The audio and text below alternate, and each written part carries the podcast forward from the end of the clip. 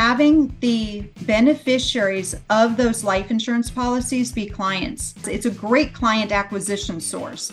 When that life insurance beneficiary receives those assets, we're receiving them in our firm versus somewhere else's. You know, if I'm an advisor building a successful practice, clearly I want to preserve my assets and protect my book of business. And what another great way to do that uh, by leveraging life insurance and bring it into every single conversation. At least half, if not more, of the revenue attributed to the insurance program comes from policy review. There's just a lot of confusion about what clients actually have, and they think they're covered by their methods when they're really not. Insurance companies readjust their pricing as life expectancy gets longer, prices get lower.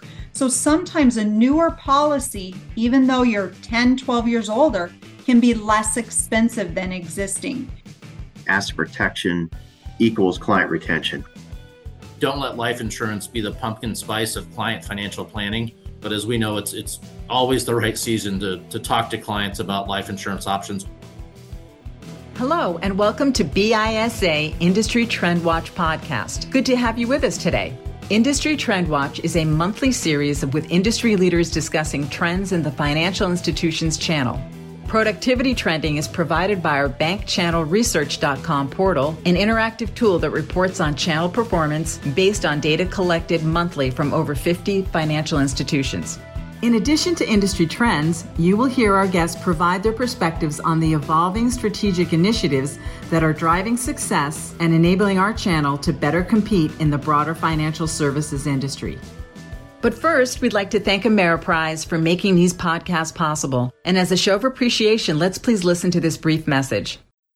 This is Chris Melton, National Director of the Ameriprise Financial Institutions Group. Ameriprise Financial Institution Group is a proud sponsor of the BISA monthly industry trending podcast series. With more than 25 years of experience and knowledge in serving the investment program needs of local banks and credit unions, Ameriprise Financial Institution Group brings a depth of understanding as well as investment capabilities to help clients and members feel more confident, connected, and in control of their financial life. We look forward to learning more about your financial institution and sharing how a successful investment program can be a competitive advantage. Call us at 800 679 1237 or visit us at ameriprise.com slash AFIG. Securities offered by Ameriprise Financial Services, LLC, member FINRA and SIPC. Not federally insured, no financial institution guarantee, may lose value. Thank you. Hello and welcome to BISA Industry Trend Watch. I am Scott Stathis. I will be your host along with Bob Mattel, who will introduce himself in a moment. So, we're recording this episode in September, which is Life Insurance Awareness Month. And as many of our listeners know, we passionately believe that to be a true trusted advisor, you must not only help your clients uh, manage their assets, but also make sure that they protect their assets. Obviously, life insurance is a critical part of a, a decommoditized relationship containing trust, longevity, majority wallet share, and hence profitability. So, Life Insurance Awareness Month should be perpetual, and that is the core of today's discussion. So, Bob, as our insurance guru, why don't you introduce yourself and then have our guests introduce themselves and then kick off the discussion? Well, thanks so much, Scott. And uh, hello, everyone. I am Bob Mattel. I am the guru of life insurance. And that's why I want it to be more than one month a year. I don't want to be the guru of just September. So let me welcome you to this Life Insurance Awareness Month edition of the BISA Industry Trend Watch. As Scott said, we have another great panel with us today. But before we meet them, let me remind you to visit bisanet.org for all things BISA. And don't forget the Regulatory and Compliance Summit is coming up November 13th and 14th. And I just heard that Mike Mirabali will be autographing any baseball that you bring into him free of charge. So bring a baseball and let Mike Mirabali sign that ball for you. Let's meet our panel today. It's a real big panel. And we'll go with ladies first. Lisa, welcome to the Trend Watch podcast. Thank you so much for having me. My name is Lisa Young. I am an associate financial advisor and insurance specialist at Rise Private Wealth Management out of Bedford, New Hampshire. I've been in the industry for about 15 years, and our practice has a total of 32 advisors, manages about 2.4 billion in assets, and we service over 3,000 clients. So, my role with the team is their insurance specialist and making sure that all of our clients feel protected. Absolutely perfect. Ah, we'd love to have you on the panel, and we will be looking for lots of insight from your feet on the street perspective. Moving across the country, Jonathan Allen from Wescom Credit Union and a board member of the BISA. Welcome. Hi, Bob. Good to see you. Jonathan Allen, Senior Vice President, Wescom Credit Union. Uh, we're a $6 billion credit union based out of Southern California. Uh, I'm responsible for financial services and deposit operations. And what that means is I oversee our wealth management business, our property casualty business, and our deposit strategy for the credit union. We are a, an organization uh, that manages about a billion four, uh, 1.4 billion. Uh, we have 18 financial advisors, six associates. We also have uh, what we call member services representatives, which are registered and insurance license. We have about 20 of those folks, so almost a one to one relationship for our financial advisors in the branches, and additionally, about 25 that are licensed for property casualty. Um, we do just shy of $10 million a year in revenue. Um, and we have a growing uh, life insurance business, uh, both through our P&C agency and through our wealth management practice. Well, thanks so much. And that I hope everybody heard P&C because you don't hear that much from the wealth uh, leader of a bank or credit union that he's talking P&C. So that is very unique, and we can't wait to hear more about that uh, scattered around this conversation. Let's move up to Ryan Hughbanks from Ameriprise, a sponsor of this podcast. Ryan, welcome. Well, thanks, Bob. Appreciate you having me on. Um, pleasure to be here. So, I'm Ryan Hughbanks. I am the Director of Insurance for Ameriprise Financial. Uh, my role is to manage all of our third party life, LTC, uh, NDI platform. We manage everything from products, carriers, concepts, distributors, due diligence, um, our education and training, regulatory, compensation, policy management, client and advisor experience. At Ameriprise, we have over uh, 10,000 financial advisors, and we manage over 1.2 trillion in AUM, two plus million clients. Uh, I've been in the industry for about 23 years now in a few different roles. The last 10 years focused in the broker dealer space, uh, managing platforms, but I've spent some time with uh, a couple different carriers and a couple of different BGAs in my uh, lifetime in the industry as well. Well, we will certainly be knocking on your door for some more information about those carriers that you've been working with in the past couple of years. Let's cross back onto the other side of the country, go back, back to Wescom, and we got DJ, the program manager of Wescom, with us as well. DJ. Hey, Bob. Uh, good to see everyone. And uh, thanks for having me on this podcast. Again, I'm David Jabczenski. I'm the Vice President of Wealth Management here at Wescom Financial Services. Again, overseeing our financial advisors as well as our platform program. Uh, excited to be a part of this podcast and share some insights on some best practices that we're doing. All right, well, let's get started with this thing. As Scott said, we're talking about life insurance this month. I just wrote an article, Life Insurance Awareness Month, why it should be a year round event. Uh, that's in BISA portfolio. Yet another plug for the BISA on this BISA Trend Watch podcast. So it's September. We're all excited. At least I am excited. I've got my Yeti here full of water. Life Insurance Awareness Month is just one month out of the year. Lisa, why should financial professionals emphasize life insurance throughout the year and not just during September? Uh, there's there's a few reasons. One, it's there's never a wrong time to make clients feel confident and comfortable, but more importantly, events happen all year. People get married, they have children, jobs change, people pass away all of these life events change the need for life insurance. Sometimes those needs can, or those changes can increase the need. Sometimes those changes actually decrease the need. And that's why it's really important to be reviewing it ongoing and asking clients each time you're in a meeting what's changed since the last time that you've met a lot of financial advisors shy away from asking those questions. How do you make that conversation easier? It's very conversational. When the client is sitting down, in our case, the advisors are meeting with those clients and they're just asking, How have things been? What's changed since the last time we've talked? What's new? And clients absolutely love to talk about when they've gotten married, they've bought a house, they've gotten a promotion, All of those things are exciting, but they're also very willing to share with the advisors hey, we got laid off, someone passed away, my husband's been sick. All of those kinds of things because they make that financial situation uncertain and they know that the advisor is there to provide some protection and give some comfort to that uncertainty. And the better the relationship is with that client and advisor, the more conversational it is. And it's it's a reason why in our firm at Rise we have such a high client retention rate. And it's because we have such great relationships and we get to know them as people, not just as as numbers. And that really helps getting to know and being able to talk through all those life events that happen to all of us.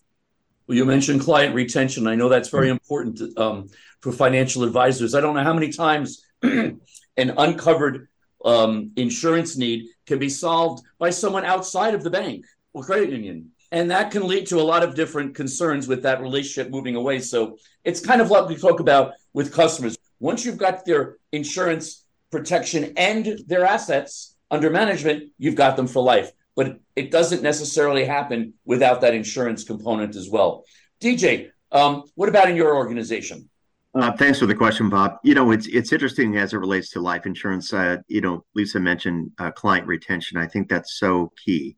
Uh, you know, so when we're having conversations with our advisors, uh, you know, asset protection equals client retention, right? I mean, if if members are sitting down and clients are sitting down having this discussion with an advisor, uh, the discussion is definitely more meaningful. Perfect example.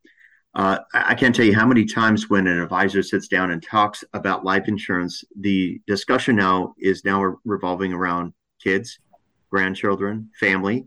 I mean, these are conversations that probably don't come up, and, and meeting that next generation just doesn't come up uh, in some of the other investment conversations. So I think it's so, so vital to have that conversation. Now, some advisors would say, you know what, I, am not going to bring up something that I'm not an expert in. And they don't have to be an expert, right? They they just can help quarterback the relationship and start the dialogue in that direction. So there, there is truly so many benefits, but I think just the next generation understanding and meeting that next generation, the children, the grandchildren is so vital to this process. And uh, uncovering so many other opportunities from that. Well, it sounds like we should ditch Life Insurance Awareness Month and just do it all year. Absolutely. So true. Just, one thing is, I was just reading an article last week that talked about, um, you know, they said, don't let life insurance be the pumpkin spice of client financial planning. Um, I think the point of the article was basically, you know, just like pumpkin spice coming and going during September, you know, so does the discussion often of life insurance for a lot of advisors.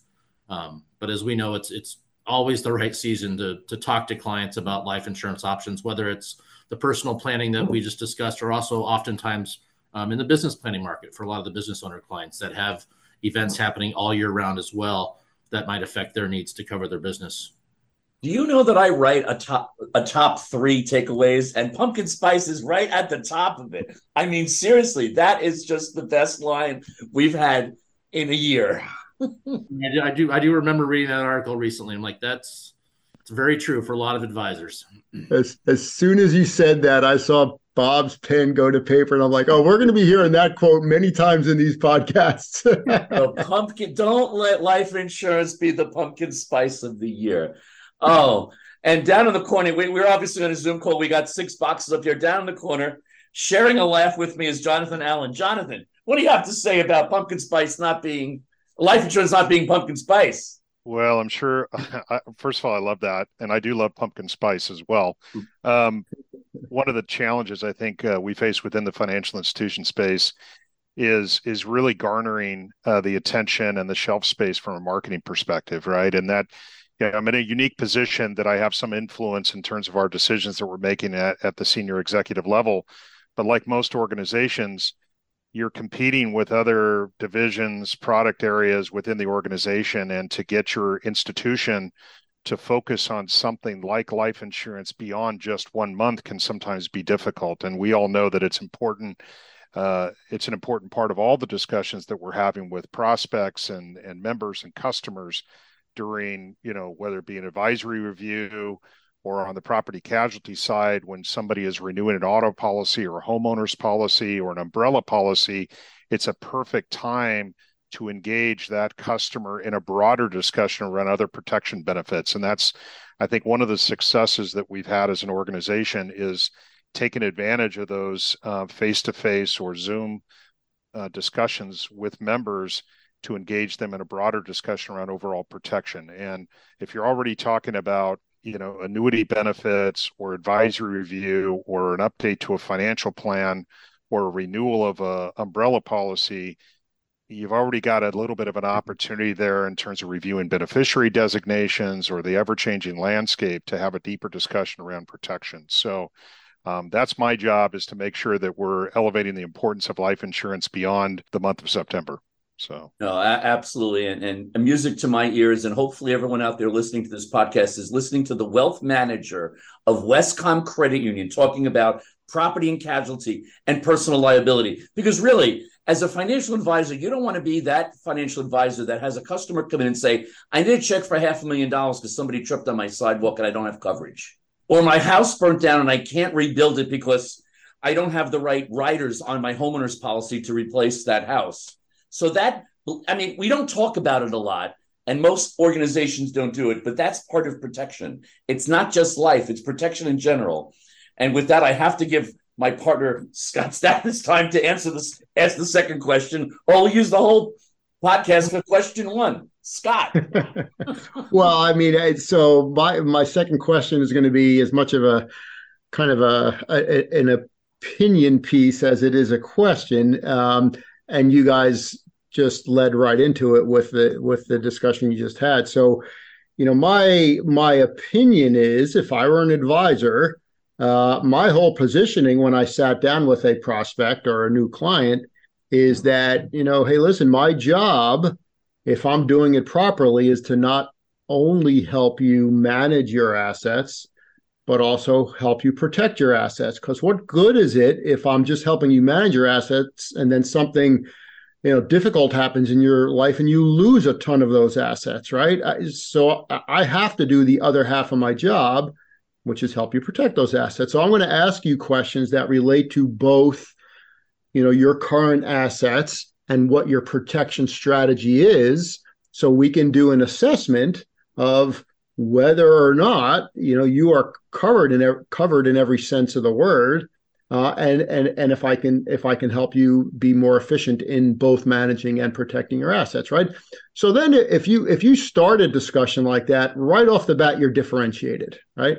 Right off the bat, that that client or pros- prospect is going to think, "Well, I haven't heard that type of statement or positioning before. No advisor has ever said that to me before." So then you're differentiated and you're starting to build trust right away because what you're saying is, I have to have your back or I'm not doing my job. And that's a big deal, right? Because the objective of every advisor should be to become a trusted advisor. And when you're a trusted advisor, you're going to have majority wallet share, right? When you have majority wallet share, you're going to have more profitable relationships and clearly more sticky relationships. I, don't understand why more advisors don't do that, frankly. Um, but what I so that was a big statement. So I'd love to get all of your thoughts in that regard. Um, a, do you agree? B, why is it? Do you think that more advisors don't go that route? And then C, is that what you're trying to inspire in your organizations as leaders and people that support? In your case, Lisa, support the insurance sale. So DJ, maybe you can start us off, and then we'll pass it around to the rest of you.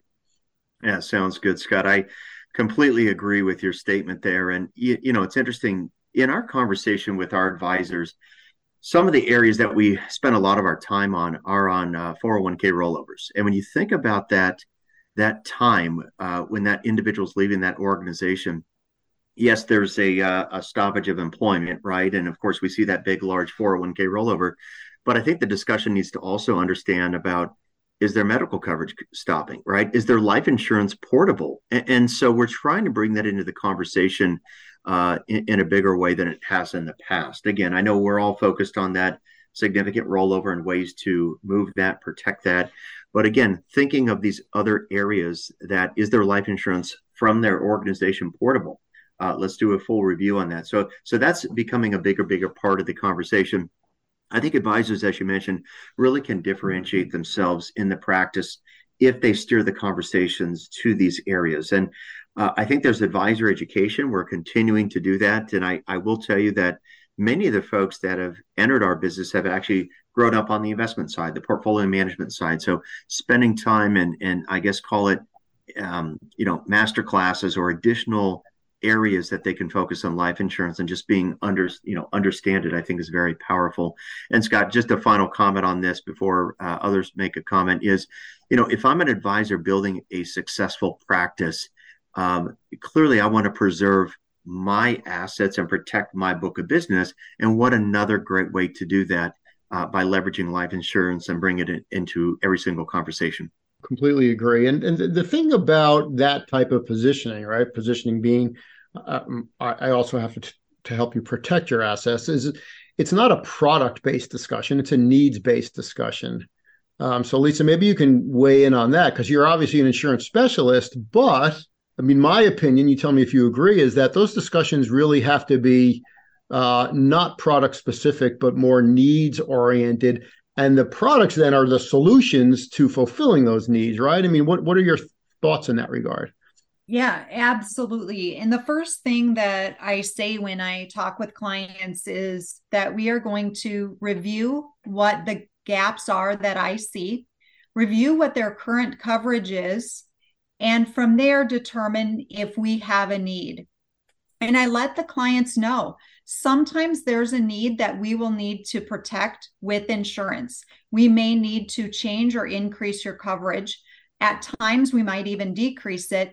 But additionally, sometimes there's a need that we can't cover with insurance, either because they're uninsurable or maybe they don't have the financial assets to be able to protect that need, in which case, then we need to amend their financial plan to be able to accommodate that risk or that gap. So it's all about being able to one, identify the risk and the gap, evaluate their current coverage, and from there develop a plan, whether that's that's insurance or maybe we need to reevaluate the portfolio and make it more conservative so that we don't have to worry about those assets being um, depleted if the market goes down. Um, but there was a couple other things that were said from the panel that i thought was really important um, dj had mentioned retaining assets and one of the things that we think about is really two things. One is having the beneficiaries of those life insurance policies be clients. And we do that for two reasons. One is because it's a great client acquisition source. As any financial advisory firm, the hardest thing is that client acquisition. So if we can bring on the beneficiaries of those life insurance policies, bring them on as clients, one we've got more of a generational feel. So that's that's a win. Two we're developing that relationship but also when that life insurance beneficiary receives those assets we're receiving them in our firm versus somewhere else's. So understanding that there's a benefit to that needs based conversation but also once we have that life insurance in place having those beneficiaries be clients is really a, a win-win. That's a really good point right? I mean just so those beneficiaries are clearly if they're not already clients they're prospects and they should be talked to but you know building a bridge to that next generation which is which is critical you know given given the transition of assets that will take place over the next 20 some odd years right um, and and it, and it is difficult enough uh, getting the generations after the baby boomers into our institution. So we have to use whatever bridge is necessary to to do that. Um, so there are a couple of things you said that really resonated, uh, but but one is the realization uh, uh that I mean, DJ said this: the advisor doesn't have to be an insurance expert because they can lean on people like you, Lisa, right? Um, right. So they just have to cue up the discussion and be the quarterback, and then and then you can do that work your your implications uh, were clearly that you do a policy review as part of the process, and that can be positioned as a value added, right? So if if if I'm an advisor, I would I would love to be able to say to my client, one of the things we do as part of our service to you as review your situation is do a review of your current protection strategies. A policy review and give you a gap analysis. You may be fine, you may be perfect, which is great, but there may be additional things you can do that that are really beneficial. So I love that. And so a side question. Um, you just made me think of this because Bob and I have been getting into discussions recently, including in our uh, most recent executive uh, retreat that we just concluded last week, about what I'll call policy valuation assessment. So there seems to be slowly but surely an uptick in uh, the use of what I call policy valuation assessments, which are really life settlements, right? Um, I don't like that term because people confuse it with viaticals, which are very different.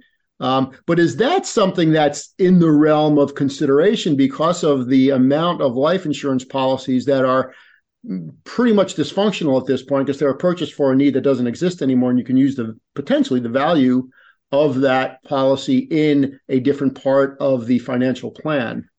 Is that I something can... that you look at at all, Lisa, in your organization? We do because needs change over time. And oftentimes, our clients are maybe coming into our practice with existing life insurance, and we don't necessarily have the notes of why they bought that policy back in 1984.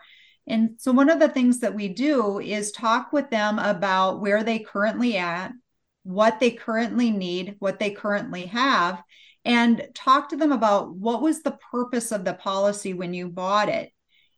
From there, if it no longer fits that purpose. So, for example, we have somebody that's 65, they're retiring, the life insurance was to protect their income while they were working. Well, Possibly it's a term policy, which often that type of need is covered with term.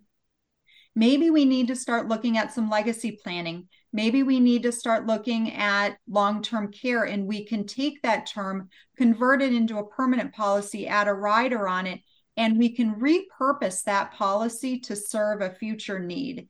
And so, reevaluating where they're at and utilizing that policy in the best way possible. Sometimes canceling the policy makes the most sense because we don't have the need. Um, but if it has cash value, could we be utilizing that in a smarter, smarter way? Uh, but really evaluating what they have, what they need, why do they have it, and see how that fits in their plan now. Yeah, no, makes sense. So, so Ryan, Jonathan, any any thoughts uh, before we move on to the next question? Any thoughts on that big picture of you know the positioning of an advisor that they should not only be managing a client's assets but also helping that client protect their assets? Yeah, I don't know if your your question was specific to life settlements um, that uh, you were getting. well, that, but... yeah, about well, I just backed away from that specifically and more the big picture. But in either case, sure. if you have thoughts on life settlements as well, would love to hear your thoughts. I would just add from a from a life settlement perspective, um, you know, I am a, certainly a believer in, in that as an option for your client. You know, life insurance is a an asset just like any other sort of asset for your client, and oftentimes, or in some cases, the, the sale of that policy um, is in the best interest of, of the client in certain situations, depending on the client's health and situation. Far too often, we see policies lapsing or being surrendered for far less than they're actually um, valued at. And so, in any advisor, in my opinion, you know, for the right type of client needs to to understand what a life settlement is and how they're done, and look at it as a as an option for their client. You know, if they're in the right circumstances, it can certainly make sense um, for a lot of clients. So, yeah, it's a, it's, it's an interesting um, arrow to have in your quiver in the right scenarios, right? Yeah. All right, Bob, that's you. Sounds like a plan. Okay, so we're talking about everything in this perfect world that everyone just loves to talk about life insurance and every client is running into the bank or credit union saying tell me all about life insurance. It ain't that way. So lisa let me start with you again. In your experience what are some of the most common client concerns or objections when discussing life insurance and how do you address them? Yeah, there's a few different things that typically are on clients' minds typically insurance as a as a whole sometimes has a bad rap and they don't want to be overinsured clients don't want to feel that they are sold And so that's really where going back to that needs based approach, helping clients understand what the risk is in their portfolio, what that looks like if they don't have it. But some of the pieces that clients will bring up is one health concerns. They say, oh, but I can't look at it because I'm not insurable. A lot of times clients really don't understand what it is to be insurable for life insurance. And often they are more insurable than they think they are. So I'll dig into their health. I'll dig into what's been going on and let them know we still may have options for you. Let's talk about this a little bit more.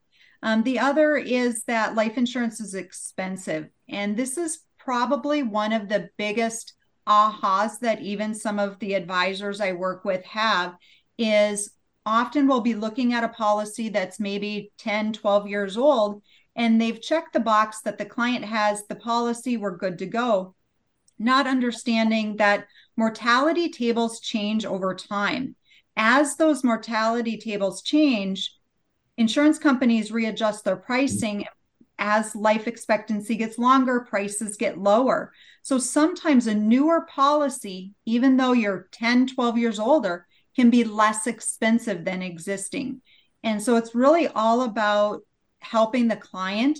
The biggest thing that I do when I'm meeting with them, whether I'm meeting with them on life insurance, long term care, disability, is I ask them, What do you know already? Because then they will tell me, oh, I know that it's expensive. I know that I'm uninsurable. So that's the first thing that I ask when I'm talking to them is what is it that you know about this already? And that helps lead me to take care of some of those objections right from the get go. What about that client that says, oh, I'm going to, you know what? I don't need long term care. I'm going to self insure. We have, I hear that several times per week and I let them know that is awesome. I am so glad that you want to self insure. So let's talk through this a little bit more. And there are a couple ways that we can self insure, and you can let me know what way is best for you. So either we can self insure by you taking money from your portfolio. What that looks like is if you need a hundred thousand for care, we're going to pull out a hundred thousand, regardless of if your assets are up or down. That's one way. The other way we can do that is we can take some assets now, we can redirect it into a guaranteed type of a policy where if you pass away, that same 100,000 is going to go to your estate, same as if you're self-insuring. The only difference is if you do need care, we're going to leverage that by two and a half, three times. So yes, I agree. You absolutely can self-insure which is the best way and most efficient for you? Absolutely. Talk about expensive. Try, yeah, yeah. Live in New York or California, and I know Jonathan's sitting on his hands there, dying to add to this. Jonathan. Well, Lisa, all uh, great comments, and I, I think for as a program manager and overseeing insurance activities in the past, generally speaking, at least half, if not more, of the revenue attributed to the insurance program comes from policy review. It's a lot easier to have a conversation um, to lisa's point with somebody who's already had some um, risk-based decisions or wealth transfer decisions or protection decisions that they've made in the past. And we could either thank that previous life insurance agent or their employer or their previous financial advisor. But in many cases facilitating that policy review and and having a deeper discussion um, tends to lead to some some additional activities, whether it be a review of the uh, the face amount of the policy, the type of insurance that they had purchased, or or um, you know proper use of that cash value. So, in most cases, the answer is we're either going to be to reduce the amount of premiums that you're paying for this policy or increase the amount of uh, of transfer. Um, the other thing I would add, and you know, and, and Lisa touched on it as well, is the ability to, you know, when we meet with high net worth or ultra high net worth uh, clients, a lot of times um, the idea is my beneficiaries are going to receive so much money anyway. Why in the world would I want to give them additional, uh, you know, tax-free dollars? Um, and it's really about getting, taking a, making a decision today around discounted and the leverage that Lisa touched on. And I think that is an important deci- decision uh, for some of those wealthier households, particularly if they own things like real estate or commercial properties, or they have fractional interest in a closely held company.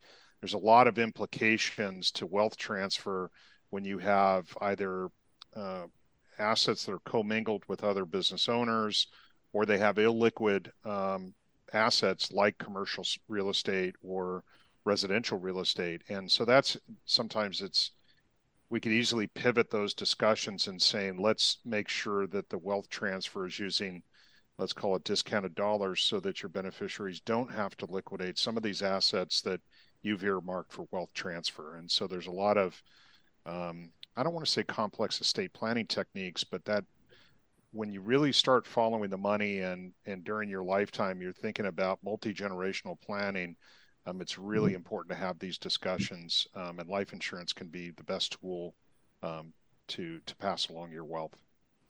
Jonathan, you brought up an amazingly great point. You mentioned that sometimes clients are stating that they are already leaving enough dollars and they don't necessarily need to leave more.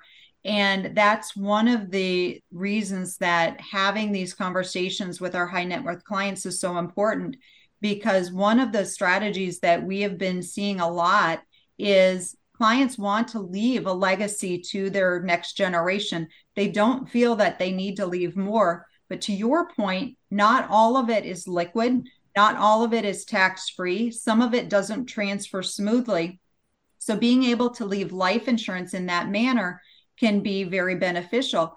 But what we've been seeing hmm. is a lot of times clients that are in a high income bracket are really looking for ways to help them today. And what we're doing is utilizing some gifting by taking some of their assets today, putting it into a charitable remainder trust that is giving those clients a tax deduction now, which helps them here and now, replacing that asset with life insurance.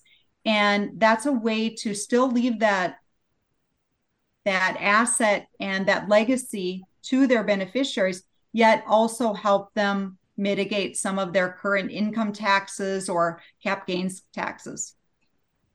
Fascinating. I mean, there's so much going on. Um, yes, DJ.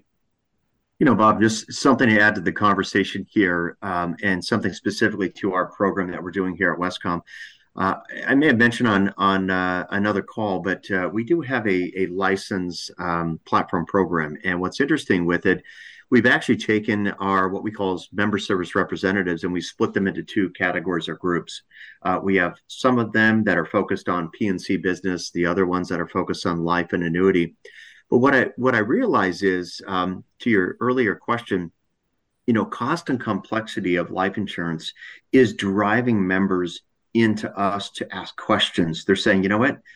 I need to to take a look at this and is there a cheaper alternative or is there a better alternative? So what's interesting, we we feel having uh, you know those individuals, whether it's P&C or life and annuity, that are actually able to have that initial conversation. I think it, it serves the members well. It serves us well because we're trying to meet them at the uh, the point of that connection there. So I'll tell you, even though cost and complexity are a big common concern in this business. I think right now it actually can be a, uh, a driver of new conversations because uh, you know our, our members are asking you know what other solutions do you have especially living in california right we understand how the cost of insurance has gone up so uh, you know our, our membership are coming in they're looking for alternatives.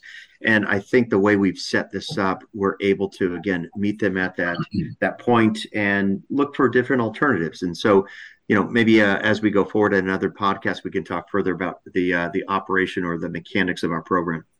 Well well we're going to have a part two of this but ryan did you have something to add Oh, I would just say, you know, all great comments by by the panel here so far on this question, but sort of getting back to some of the other concerns or questions, a couple things that popped into my mind are just we often hear whether it's life insurance and clients talking about I already have that through my work or long-term care and it's it's I already have that through Medicare or my health. There's just a lot of confusion about what clients actually have and they think they're covered by other by other by other methods when they're really when they're really not. And, and so an analysis of that, and then in talking about you know some of your ultra high net worth, high net worth clients, not wanting to necessarily leverage up and pass more on to their you know to their beneficiaries oftentimes they don't understand that you can utilize life insurance to pass on to charities to foundations to leave a legacy in other ways besides passing the money money on in a multi-generational sense but but there are other ways to use life insurance that that type of client um, can really utilize Excellent points by the entire panel. You know, I, am not joking it either, uh, DJ. We're going to have a part two of this because Scott and I prepare some questions. We're on question three right now. we have like a dozen questions, but I'm going to see if we can't get a fourth question and ask Scott to ask one more question before we kind of wrap this up and lean towards part two, where we'll all come on board with a Sam Adams pumpkin ale. Um, I'm doing that because I hear that when you make an endorsement, sometimes you get the product so maybe oh. somebody from, you know, Sam Adams is listening to this podcast and will send me pumpkin ale that I can share with all of you. Yeah, maybe you'll get a Starbucks pumpkin spice latte instead. Who knows, Bob? Oh, he just plugged Starbucks. He did it on purpose. all right. So we have about five minutes left in part one. Ryan, let's keep you on point since you were just giving us some thoughts, and this is a relative question. Um, there's there's been a lot of talk in and around our our channel about the importance of financial wellness education, right? Just ed- educating our client base relative to financial wellness and investments, et cetera, et cetera. And so we mm-hmm. feel that you know the importance of life insurance and personal liability insurance, for example, are are critical parts of financial wellness. So give us your thoughts on how financial professionals can effectively educate their clients relative to the importance of things like life insurance and personal liability insurance in the overall financial picture? Appreciate that. It's a great, great question, Scott. And I'll be brief here so we can get the um, some answers from some of the other panelists. But it's really all about those one-on-one conversations. Um, you know, it doesn't always have to be formal. You just need to work it into the conversations you're having with your client. Um, storytelling can be a, a, big part of it. Being able to talk to your your clients about your own personal life experiences, or maybe people that you know to help demonstrate the value giving your customers a breakdown of two different situations where you know what will happen if they don't have insurance versus what will happen if they do have insurance like lisa was talking about earlier. How do you want to self-insure? Here's how you can do it this way and here's how you can do it that way. And not even you know talking about the product but just how to how to use the solution um, to do that and really focusing on on the why in, in conversations. There's also a lot of great content out there on you know for example you know i've shown clients videos before on life happens site, just showing videos of real life people talking about their situation and how insurance impacted them. Yep, good thoughts. Lisa, I see you nodding your head. So you have some additional thoughts?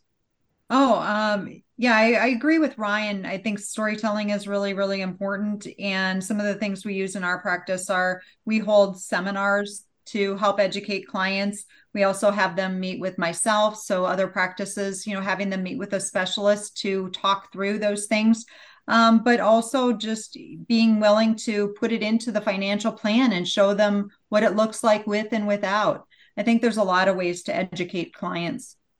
Agreed. Uh, Jonathan, DJ, any additional thoughts before we wrap up part one? Well, the only thing I would add, and Lisa touched on it, is um, you know we saw this really accelerate um, as we started uh, working remotely uh, either in a hybrid role or permanent remote, uh, we started, we immediately pivoted to conducting educational workshops, wellness checks, and and DJ could could validate this. Our most in, highly attended uh, virtual education event typically is around estate planning and uh, wealth transfer, Medicare. Uh, we kind of lump it all in together, and we get hundreds and hundreds of members to participate in these virtual events. Whereas in the past, we would work really hard to do an after hours uh, event where we provided refreshments and we'd get five or six people to show up. And um, so we're it's really been powerful our ability to pivot to provide really great content uh, through virtual education events. And we're we're continuing that. We do them uh, every other month. And again, when we conduct these estate planning, living trust, uh, educational events, they're highly attended along with Social Security, Medicare. Uh, those are the, the most popular topics for our members. Well, Jonathan, and you just queued up what will be the first part of part two, which is, you know, life insurance typically gets thought of as as uh, you know death benefits, but how can it be used for wealth accumulation and asset protection? We're going to start off part two with that. So so good comments. All right. Any any last last uh, comments, DJ, before we wrap up? You know, Scott, final thing I'll just mention is, uh, you know, majority of our uh, new members that are coming into the credit union are opening accounts online. And so we're, we're looking at and we've implemented some online solution now, calculators, things like that, that members can actually go on, do things on their own and understand, you know, some of these different benefits, but then it also engages an advisor at the same time. So maybe in part two, we can kind of expand a little bit on some of those solutions that we're actually using for the life insurance space. Cool. Would love to. I'm, I'm guessing some of it may be the blocks of money guide, which uh, has been talked about before. So, uh, all right. Well, let's let's wrap up part one. Stay tuned for part two. Thank you all for being on the panel. We look forward to continuing this discussion. Bob, why don't you provide some wrap up comments? Uh, yeah, you know, we're going to save our lightning round question for the part two. I always end with a top three. I'm going to end with a top one. I think you all know what it is right now. It's don't let life insurance be pumpkin spice. Enjoy pumpkin spice year round. So let me thank our panel again, um, which you will hear again in October. We are going to prove that life insurance awareness has more than a month's life to it. So thanks again to our panel. Thanks to Jeff Hartney and the BISA. Thanks to Ameriprise for the continuing sponsorship of this podcast series. And don't forget the two other podcast series focused on our industry, including Untangling FinTech and industry leadership and success. They can be found wherever you get your other podcasts and music Apple, Spotify, Amazon, you name it. So now it's time to say goodbye, and you will hear from us very soon in part two. So, as usual, let's say goodbye, Scott. Yeah, goodbye, Scott. Goodbye, everybody. Thanks a lot, you guys. Thank you for joining us for this episode of BISA Industry Trend Watch. And thanks to Ameriprise for their much appreciated support. Be sure to subscribe to our two other podcast series Industry Leadership and Success, focused on industry leading performance and success stories, and Untangling FinTech, aimed at helping you keep up with the evolution of technology offerings in our industry. Goodbye until next month.